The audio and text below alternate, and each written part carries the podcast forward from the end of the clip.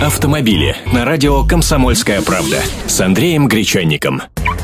Здравствуйте. Упрощенная схема оформления аварии без вызова полиции, так называемый Европротокол, по-прежнему не нравится нашим водителям. Иначе как еще объяснить, что в прошлом году по Европротоколу было оформлено 9% страховых случаев? В количественном выражении это примерно 79 тысяч аварий. Это всего на 1% больше, чем в позапрошлом 2012 году. Средняя выплата по Европротоколу составила около 10 тысяч рублей. Таковы данные Российского союза автостраховщиков. А ведь упрощенный порядок оформления ДТП действует в России уже несколько лет. Условия его прежние. Участники мелких ДТП могут самостоятельно составить схему аварии и направить документы в страховую компанию. Если в аварии столкнулись не больше двух машин, пострадавших нет, а между водителями нет спора, кто виноват.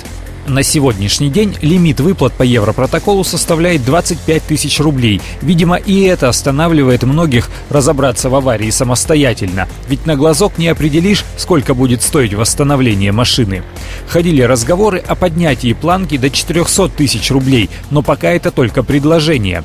Еще одно предложение – использовать записи городских камер видеонаблюдения для ускоренного оформления аварий без участия ГИБДД, если ДТП произошло в зоне действия камер. Тогда страховщики будут удаленно оформлять подобие Европротокола по изображению с камер.